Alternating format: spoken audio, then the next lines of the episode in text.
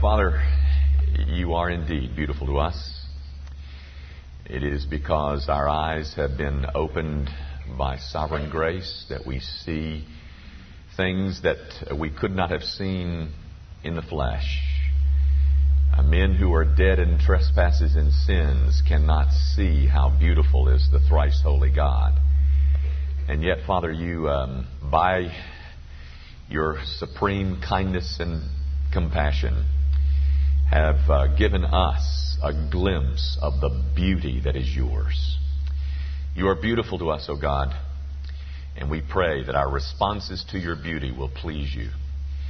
That one of those responses might be hearts that are bended towards worship, hearts that are tender and warm when it comes to this issue called worship, hearts that are full of praise and thanksgiving and confession of sin and, and new desires to be more consecrated and devoted to the living God. Oh God, um, become even more lovely to us than you presently are. Our Father, uh, we have much that concerns us. Every chair is filled with a with a human being that brings burdens and brings joys. But some bring more burdens than joy. And I pray that you will minister grace to them as they sit among us in this worship service this morning. That something that might be said or sung or prayed might give them a new, fresh dose of hope and encouragement. Father, our great enemy of the soul loves to discourage his people, or your people, and I pray that you will not allow him to get away with such an evil work.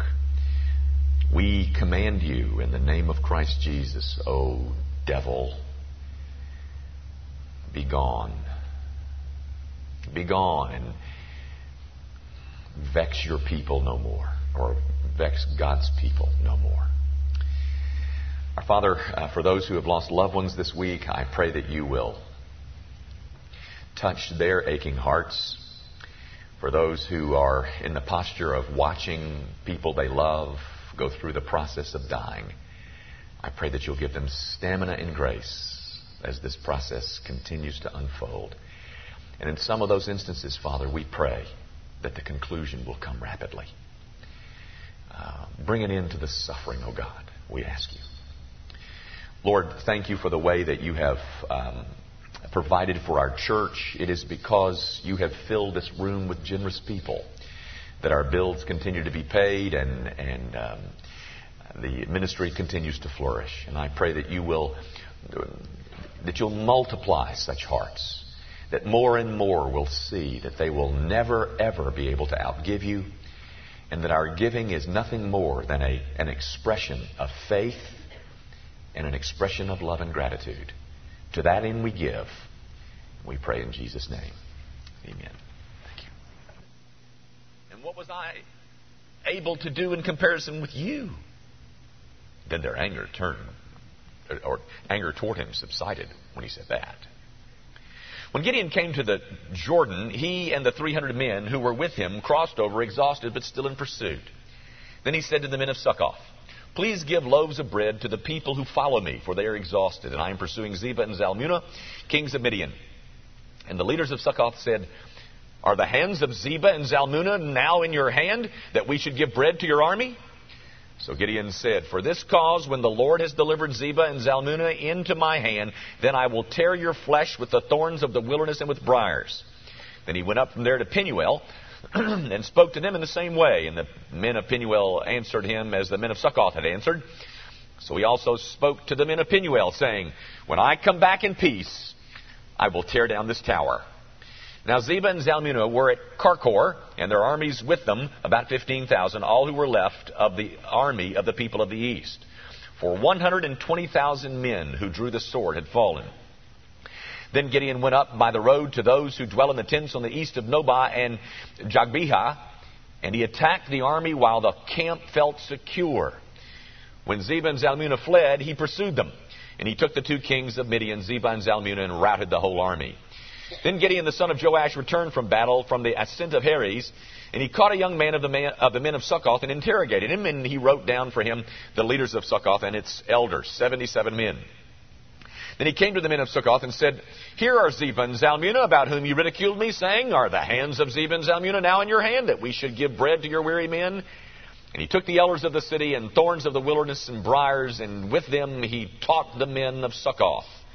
Then he tore down of the tower of Penuel and killed the men of the city. And he said to Zebah and Zalmunna, What kind of men were they whom you killed at Tabor? They answered, and so they answered, As you are, so were they. Each one resembled the son of a king. Then he said, They were my brothers, the sons of my mother. As the Lord lives, if you had let them live, I would not kill you. And he said to Jether, his firstborn, Rise, kill them. But the youth would not draw his sword, for he was afraid, because he was still a youth. So Zebah and Zalmunna said, Rise yourself and kill us, for as a man is, so is his strength. So Gideon arose and killed Zebah and Zalmunna, and took the crescent ornaments that were on their camels' necks. The grass withers and the flower fades, but the word of our God endures forever. Uh, according to an article that appeared in Punch magazine, there are some 56 nations that have serious landmine problems currently. Angola has 20 million buried landmines. Afghanistan has 10 million. Cambodia, 4.5 million. And of course, the expense of removing them is more than these nations can handle.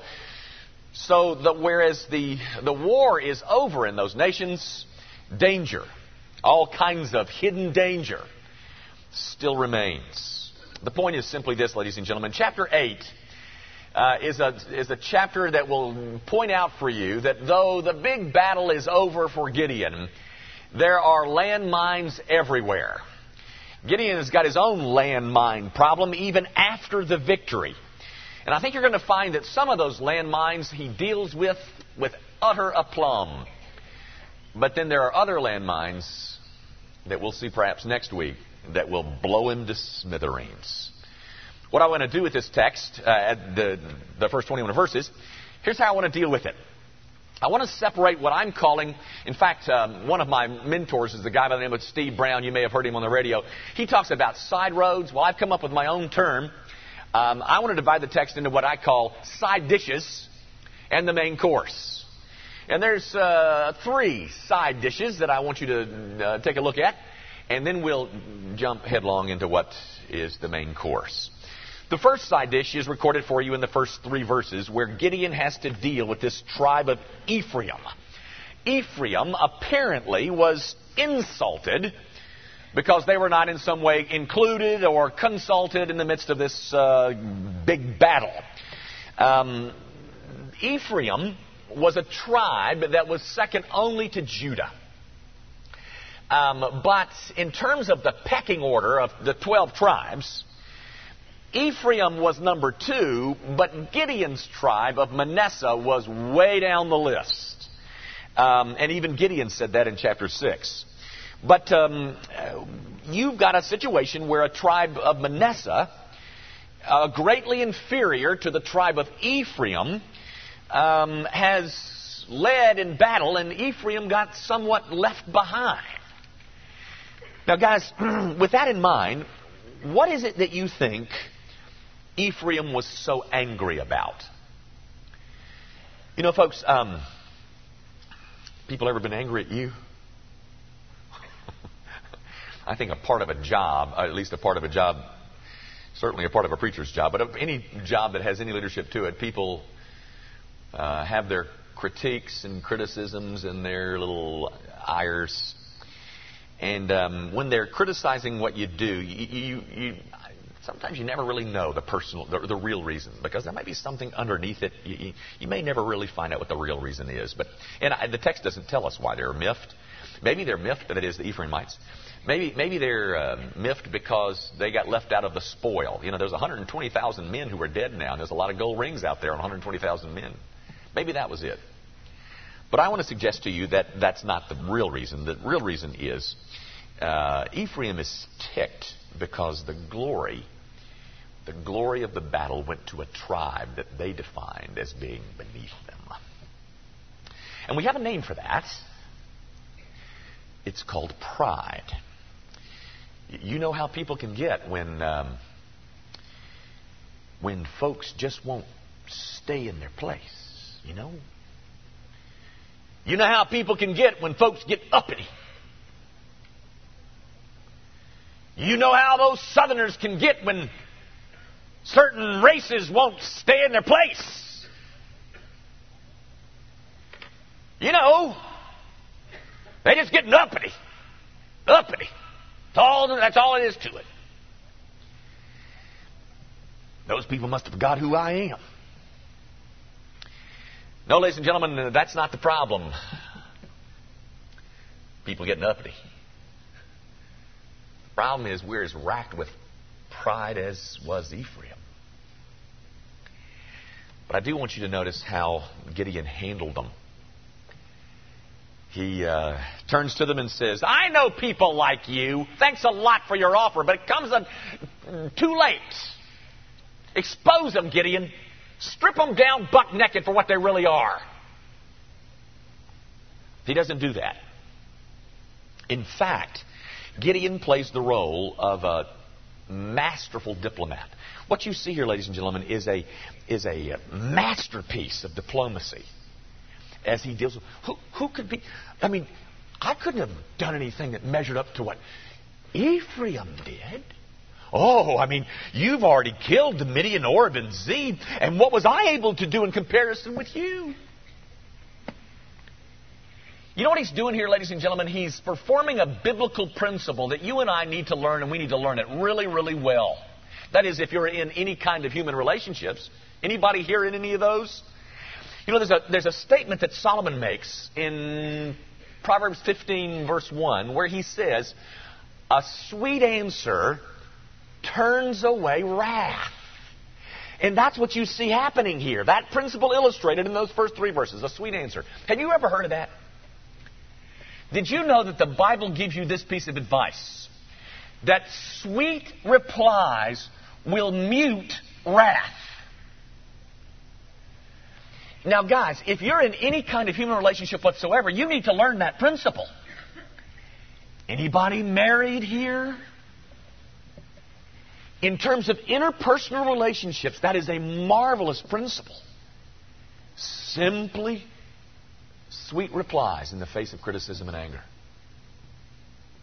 It's, um, it's one that'll serve you well in the, um, in, in the building of human relationships. Let me point you to side dish number two.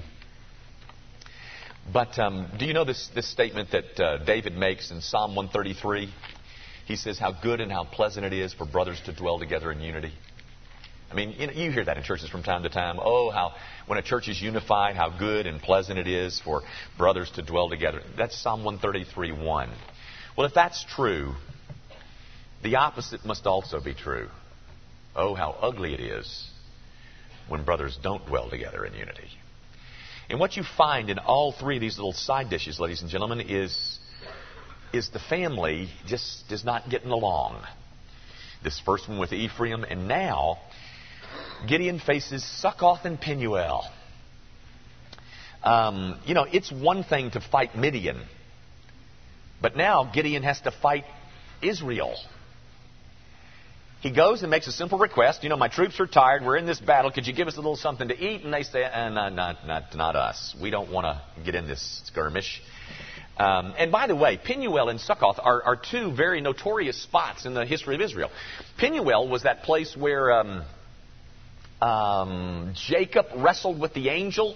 You remember in Lost, and his name got changed from Jacob to Israel, uh, the uh, the Prince of God. And then Succoth is the place where Jacob took his family and rested overnight before he had that very notorious reunion with his brother Esau.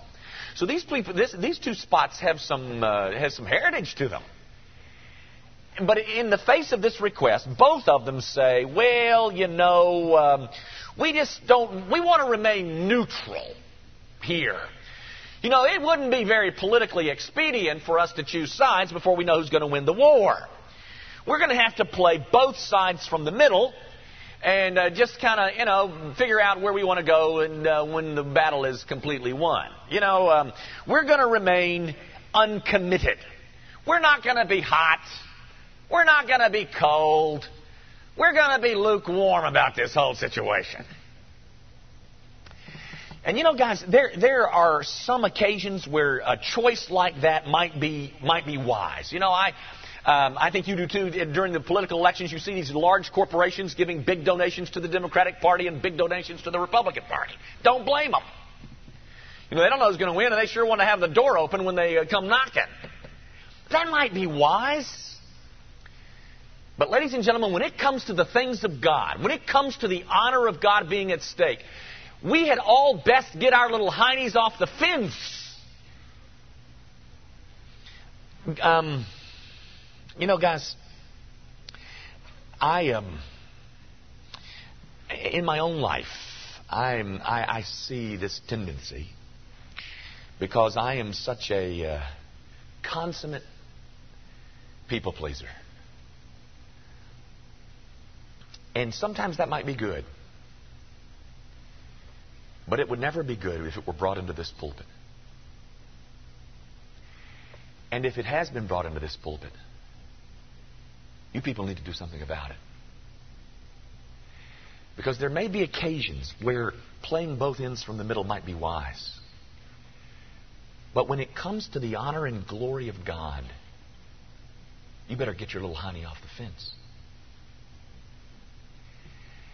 You know, the Bible is replete with that theme, ladies and gentlemen. Jesus says, um, He who is ashamed of me and my word, I'll be ashamed of when, they, when I come in my glory. You know the famous one in Revelation chapter 3 when he says, I know your deeds, the church at Laodicea. I know your deeds. You're neither hot nor you're cold. You make me sick. That's what the text says, ladies. I'll spew you out of my mouth. Kind of like tepid water to, a, to an upset stomach. It causes regurgitation. Tepid water, ladies and gentlemen, is such an apt illustration of so many of us in frequent situations. I, am saying that there may be situations where that's called for and it's very wise on your part, but not. Not, ladies and gentlemen, when it comes to the things of God. Um, and what you see here is Gideon. Gideon. Gideon becomes the instrument of God's judgment on a lukewarm people. And uh, they pay a very high cost for riding the fence. And so will you. And so will I.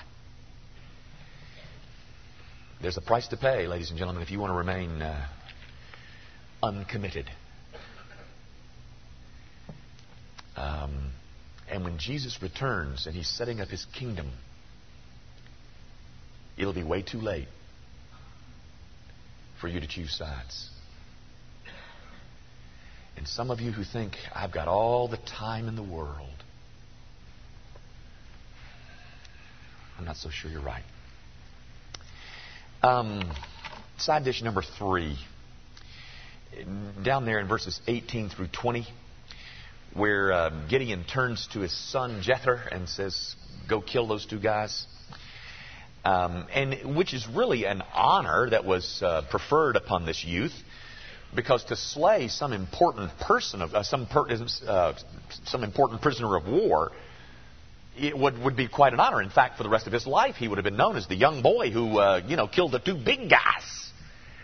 But he's not man enough to do that. And um, because he was afraid and still a youth, says verse 20.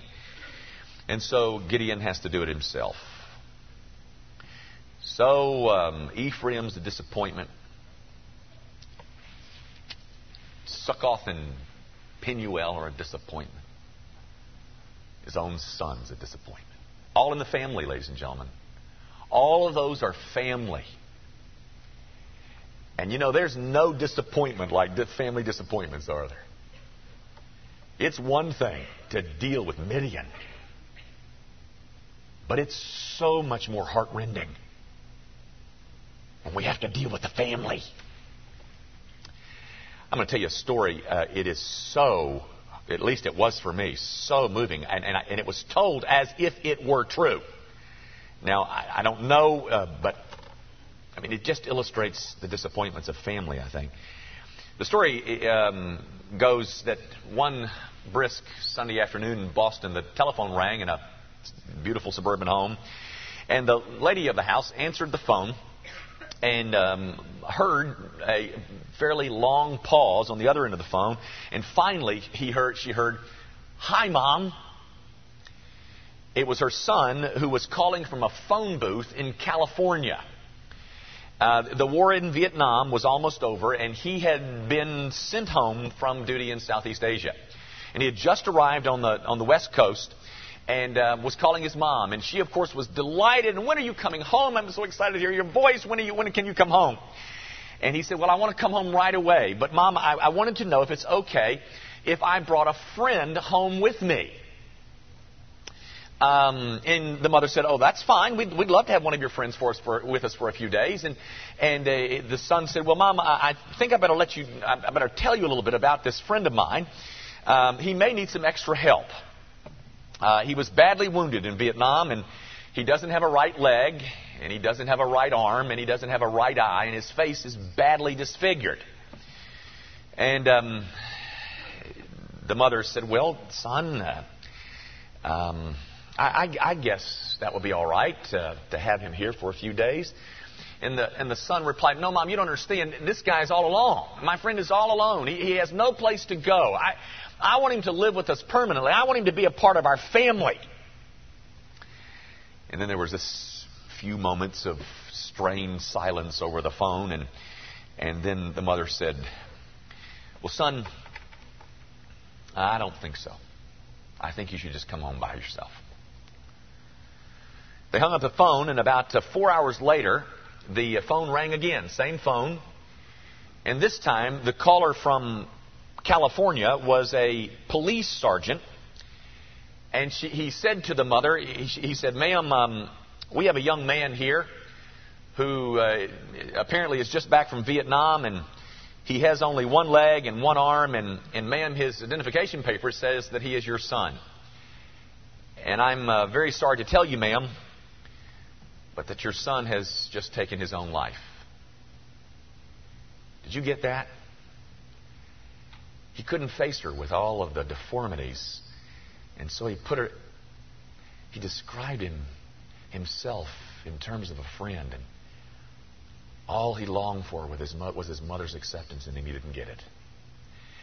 There is a, there's nothing like disappointments within the family. You know, folks, um, I meant to bring two books to the pulpit, and I forgot to bring them. Um, but if you have children, you and I are in a fraternity. You know some of the, depo- the disappointments that come from just being a member of a family, don't you? You know some of the heartache and the sleepless nights and the sweaty palms. You remember that, don't you? I, I uh, tell you this story. I, in fact, I might even told you this one before too. But if I have, get ready. I'm going to tell it every other month. There are two books out right now, um, and, I, and I recommend them to all of you. They're both excellent. One's called The Sacred Romance. The other is called um, Journey of Desire. They're written by the same man, at least in part. This first book, uh, The Sacred Romance, is written by two men, uh, Brent Curtis and um, John Eldredge. This book, excellent book. Get it, grab it, read it. You'd like it. This other book is written by one of these two men. Only one of them, though, John Eldredge. Uh, Brent Curtis is not in this book. And the book, inside the book, it explains why Brent is not also co-authoring this book.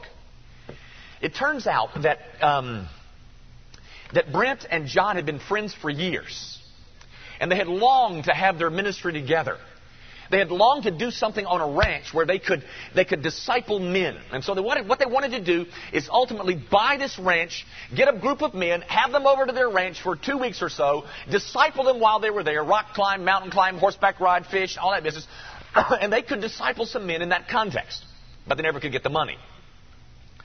So on one occasion, they found somebody to loan them a ranch, or they rented it, or whatever it was. They, they, they got the ranch, and um, so they invited their, their maiden voyage, 20 guys, out to the, the ranch, and they were off and running. They were going to start their ministry together, something they'd dreamed about for nine years. It was finally coming to fruition.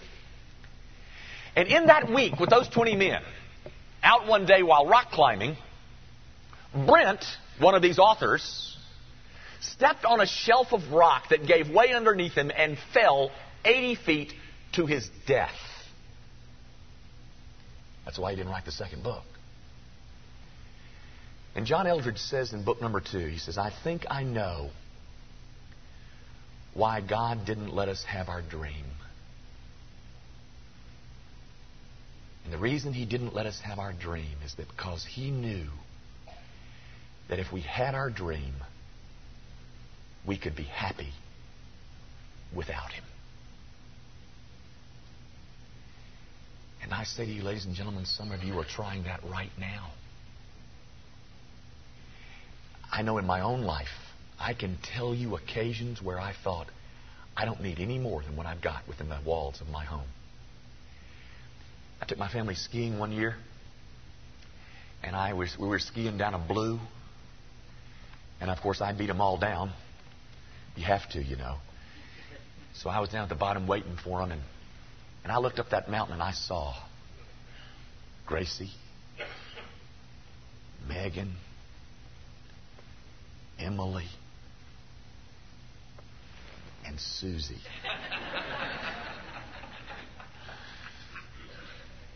And I'm at the bottom of that mountain saying, What else do I need? And I'm telling you, ladies and gentlemen, when the disappointments within the family come, and they will, we are utterly devastated. And I say to you, ladies and gentlemen, it's because we've all made an idol. Our joy is not to be found in encouragements from our family. The family can be pretty disappointing.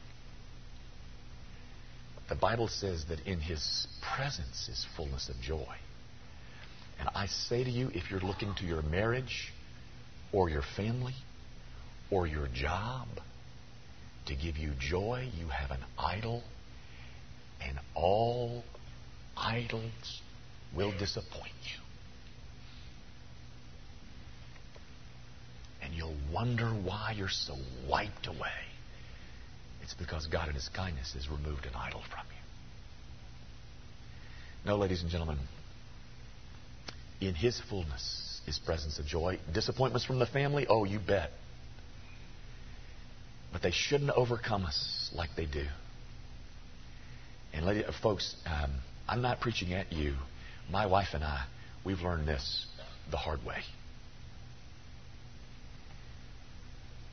But I hope you'll see how wrong it is to try and find joy without Him. Now, let's turn our attention for the next eight minutes to what is the, the main course, what I thought was the main course of this little story. Gang, a couple of weeks ago when I read this story, my eyes landed on a clause in verse 4 because I thought it was absolutely enchanting. The clause, if you've got a New King James like I do, the clause is exhausted but still in pursuit. now, I don't know what your translations say, but uh, I think the King James says something like uh, faint hearted but never fainting or something like that.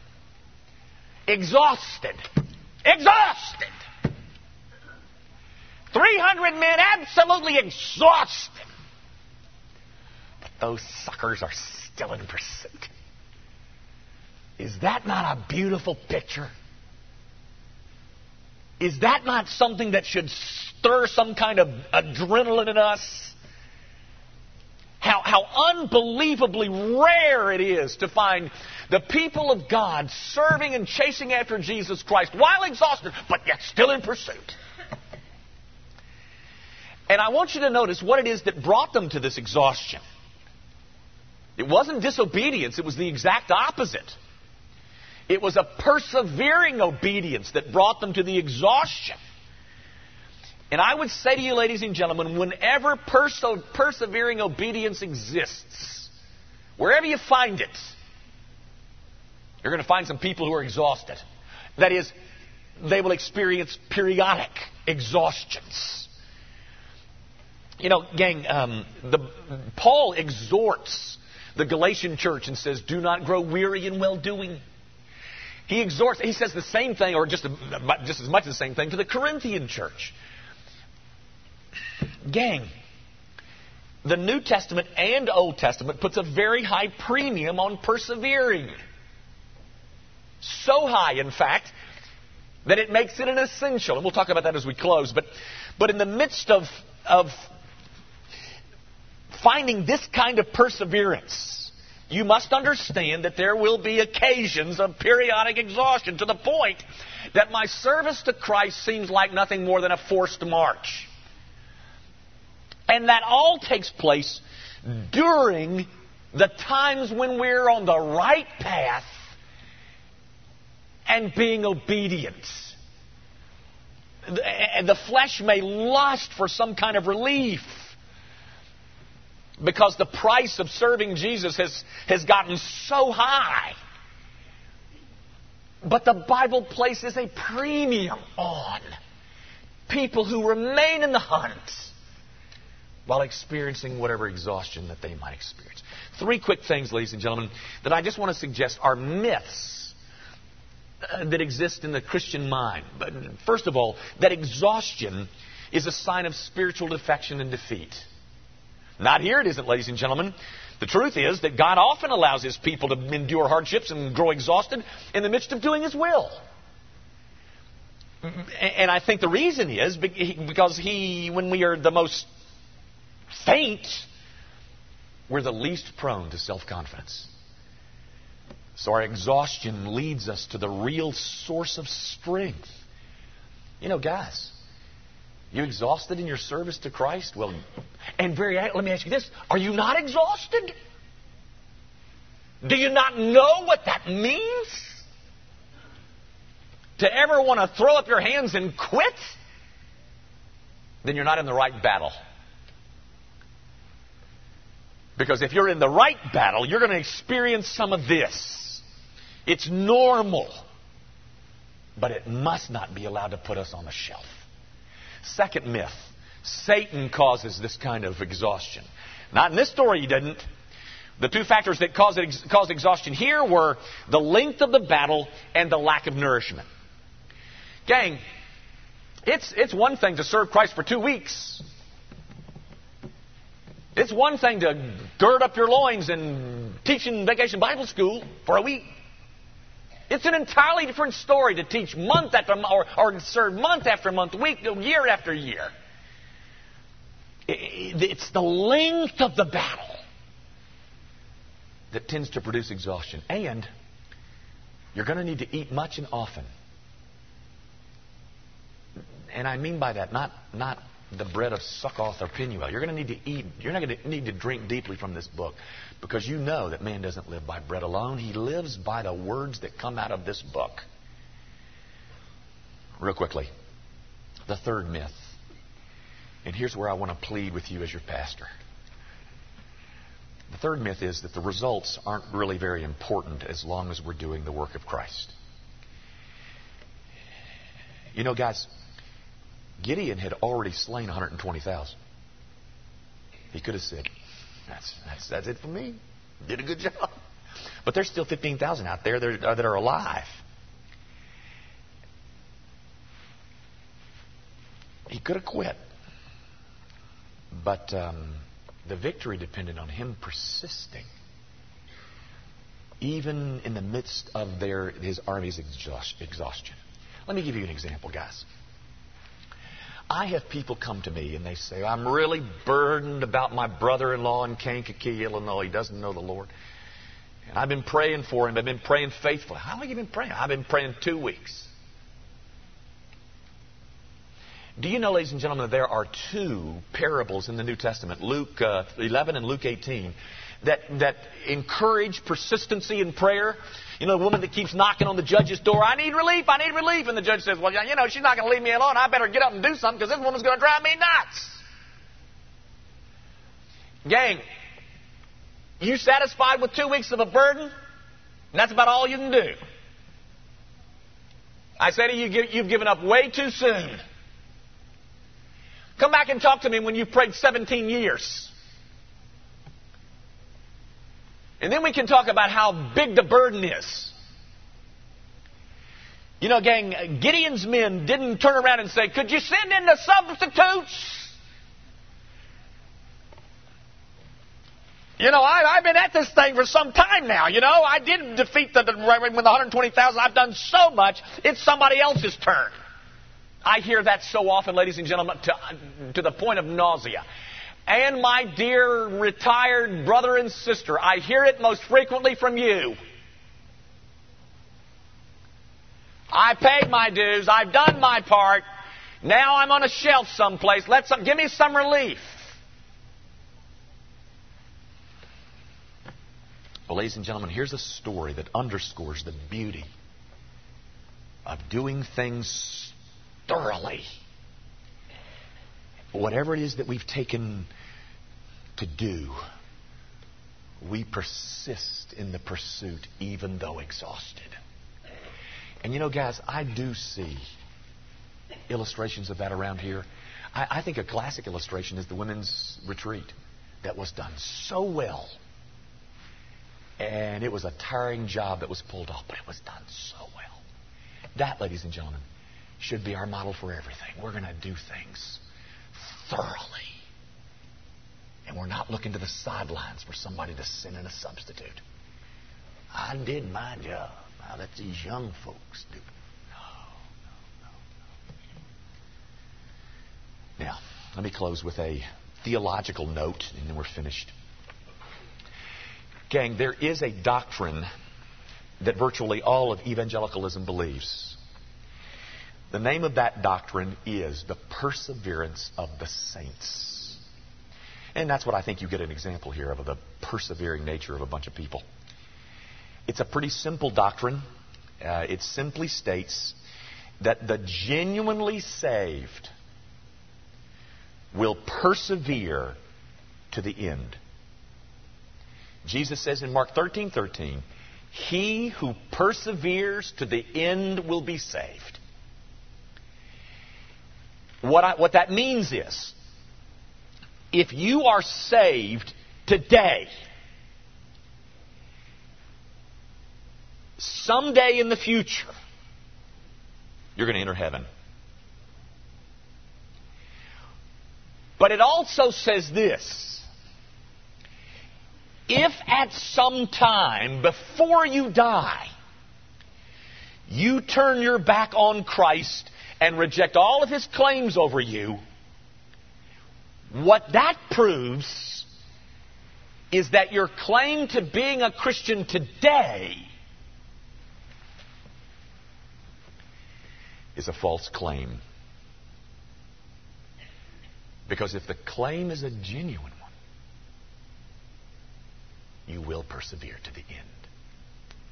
But if you claim to know Him today and you turn your back on Him tomorrow, it simply means that your claim today was a false one. Because you see, Christians, though often exhausted, we persevere to the end. Let's quit. Our Father, I do pray that you will stir up within us a, a mindset that will reflect the beauty of these fellows here in Judges chapter 8. A group of men who, though exhausted, were still in pursuit. Father, there may be brothers and sisters here who are in their service to Christ, are exhausted right this minute. And I pray that you would encourage them. That this example might show them that their exhaustion is not sin, but that the work of Christ does indeed tend to weary us. And that, but we are not to grow weary in our well doing. Encourage your people, O oh God. Might they get back into the, the fray, those who have left it.